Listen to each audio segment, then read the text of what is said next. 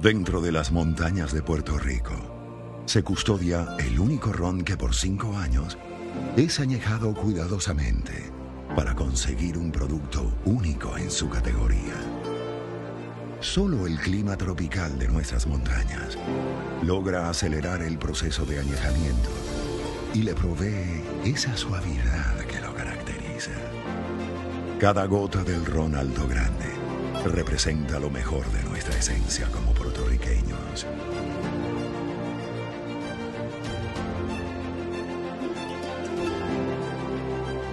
Internacionalmente, críticos clasifican a Alto Grande H Ron como uno de los mejores rones añejados de Puerto Rico.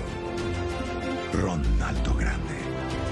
El único ron añejado por cinco años en las montañas de Puerto Rico. Distribuye Bodegar PR.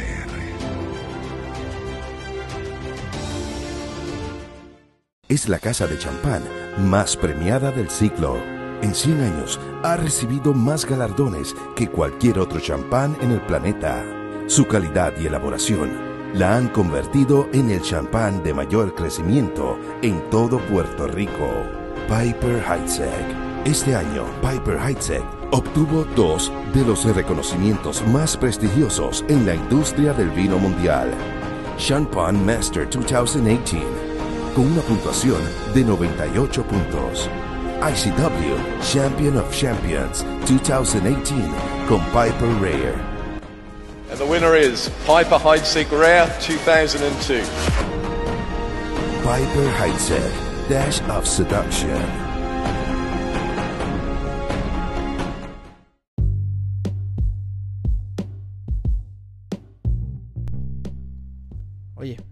Contento. Vamos por el quinto podcast del negocio del entretenimiento.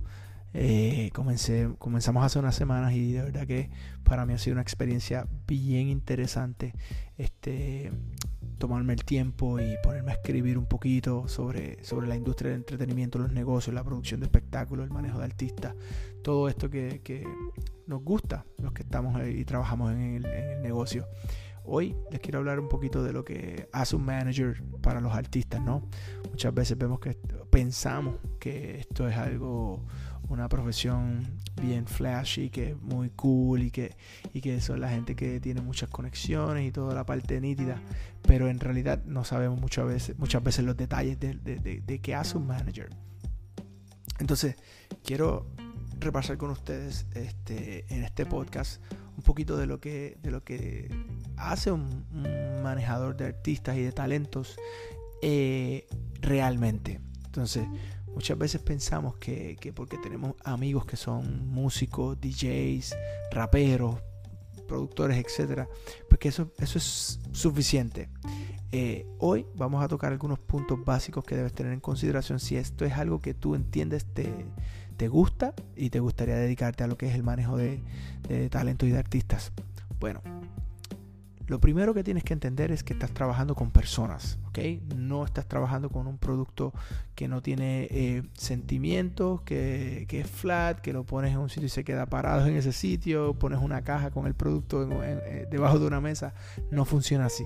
Estás trabajando con personas eh, que tienen opiniones, los artistas son creativos, esa es, su, esa es su realidad, por eso son artistas. Y en realidad muchas veces ellos eh, hoy quieren una cosa, mañana quieren otra. Y ese, ese precisamente es lo que, lo que, ese chip es lo que los hace ser artistas y no empresarios o ejecutivos necesariamente. Eh, su mundo gira en torno a la creatividad, su musa, si son compositores, si son productores de música, eh, si son performers, músicos per se, su mundo gira en torno a la parte creativa. Eh, y eso es algo muy importante que tú tienes que tener en, claro cuando vas a trabajar con, con, talentos. Son personas. Otra cosa muy importante es que tú trabajas para el talento. ¿ok? Y no es al revés como antes la gente pensaba. Esto no quiere decir que el talento sabe cómo va a llegar a los sitios que quiere llegar. Para eso es que necesita un manejador, un manager. ¿ok? Tú como manager pues montas el equipo para que le ayudes al artista eh, llegar a sus metas, donde ellos quieren llegar. Al final del día tú eres un facilitador, tú eres una persona que puede dar consejos, pero la decisión final siempre, siempre la va a tomar el talento. Un tercer punto importante que tienes que saber si quieres ser manager de talento es que esta profesión no tiene horarios. ¿ok? No, no hay horarios fijos aquí como un 8 a 5, un 9 a 6 como trabajos tradicionales.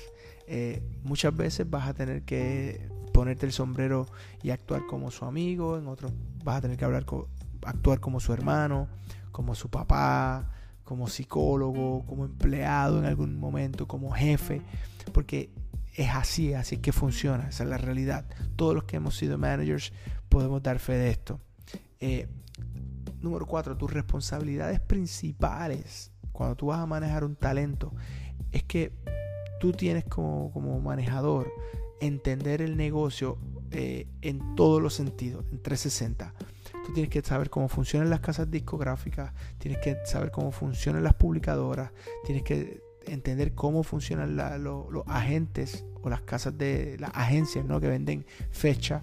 Tienes que entender cómo trabaja el mundo digital y las redes sociales, cómo se trabajan los planes de mercadeo de lanzamientos de sencillos, de discos, eh, etcétera. En caso de que todavía estés trabajando y apelando mucho a la radio, como, como, es el caso de ciertos mercados, eh, tienes que entender cómo funcionan los espacios de la radio, cómo funciona la programación de la radio, quién toma decisiones y por qué toman decisiones.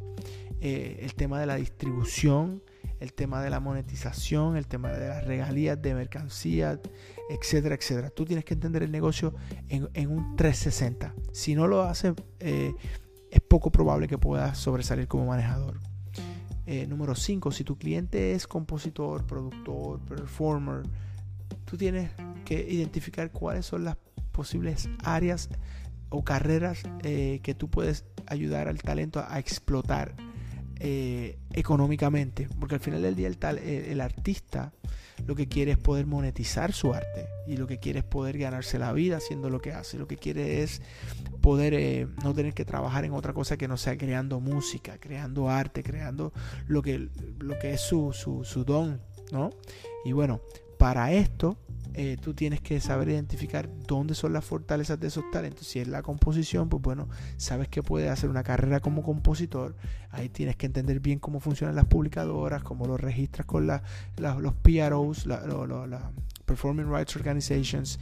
Eh, si firmas contratos de, co-publishing, publishing, administración, eh, el registro de los temas, cuando y con quién compone, los split sheets, etcétera, etcétera. Si es un performer, pues bueno, ya tiene que ver mucho con la imagen, eh, cómo se desenvuelve en, escena, eh, cómo canta, la dicción, eh, su presencia, todo eso pues se, trabaja cuando son performers. Y en el caso de que sean artistas eh, o talentos que produzcan música, pues ahí también tiene otro business eh, avenue, como decimos. Eh, si puede producir para otros talentos, para, para coproducir con otras personas, pues bueno, ahí también puede estar facturando y, hay gente que se dedica a eso y bueno, hay muchos, muchos talentos como el caso de Ryan Tedder, de One Republic, un compositor y productor también de música. hay muchos artistas que, que lo hacen importante y consejo, nunca, nunca, nunca prometas lo que no puedes cumplir. ¿Ok? El éxito de cada artista, de cada carrera, de una banda de rock, de un, de reggaetonero, de un salsero, de un cumbiero, no importa. El género que sea, siempre el éxito depende de los hits que tenga ese artista. No pare más, como decimos en Puerto Rico. Esa es la realidad, así es que esto funciona. Tú puedes tener un tremendo talento que no tenga los hits, como hemos visto muchos casos donde artistas bien grandes que tuvieron un momento, un clímax en su carrera, de momento pasan por unos procesos donde no tienen hits y sus carreras se les caen, porque el artista es tan bueno como los hits que tenga. Eh, y viceversa, pasa lo contrario, un artista totalmente desconocido, de momento tiene los palos, los hits, como decimos, eh, las rolas, como dicen en México, y en dos meses, en un año, en tres años ya tiene una carrera eh, que está siendo número uno en muchos mercados. El caso de Bad Bunny, el caso de como le pasó a Calle 3 en su momento, el caso de un Anuel AA que salió de la cárcel con un disco y de momento estaba líder en, las tablas, en los charts, eh, etcétera, etcétera. O sea, es que puede ser un talento relativamente novel, pero si tienen los temas y los temas son del agrado del público y hay demanda de tu, producto, bueno, no tienes nada que perder con, la distribución que tenemos ahora del contenido ah, a nivel digital. Pues bueno, es un poco más fácil a como era hace unos años atrás. Eh, esto no quiere decir que lanzar una carrera más fácil eh, ahora eh, o que no requiere inversión. Siempre requiere inversión. Cada carrera siempre requiere de un esfuerzo, de un equipo de trabajo, de un personal que entienda lo que está haciendo. Pero sí es importante entender tú como manager que tú no puedes prometer nada de éxito si el artista no tiene los hits y al final del día esos hits quien deciden, quienes deciden cuáles si hay hits o no es el público. Así que lo más que tú como manager puedes prometer a un artista o a un cliente es que tú vas a hacer tu, gestión, que tú vas a tocar las puertas que tienes que tocar, que tú vas a hacer los planes de marketing con la disquera, como los tienes que hacer, que vas a supervisar el equipo, que vas a ensamblar el equipo correcto, porque esas son cosas que tú sí puedes controlar, pero variables que tú no puedes controlar, como por ejemplo que vas a hacer un número uno, que vas a vender tantas, tantas copias, o que vas a tener tantos downloads, o que vas a tener tantos streamings en X periodo de tiempo. Bueno, eso es un poco complicado y muy riesgoso para un manager eh, ofrecerlo. Importante eh, que tú sepas cómo, eh, cómo ganas dinero, cómo puedes hacer una carrera y montar tu, negocio si es, si es lo que aspiras.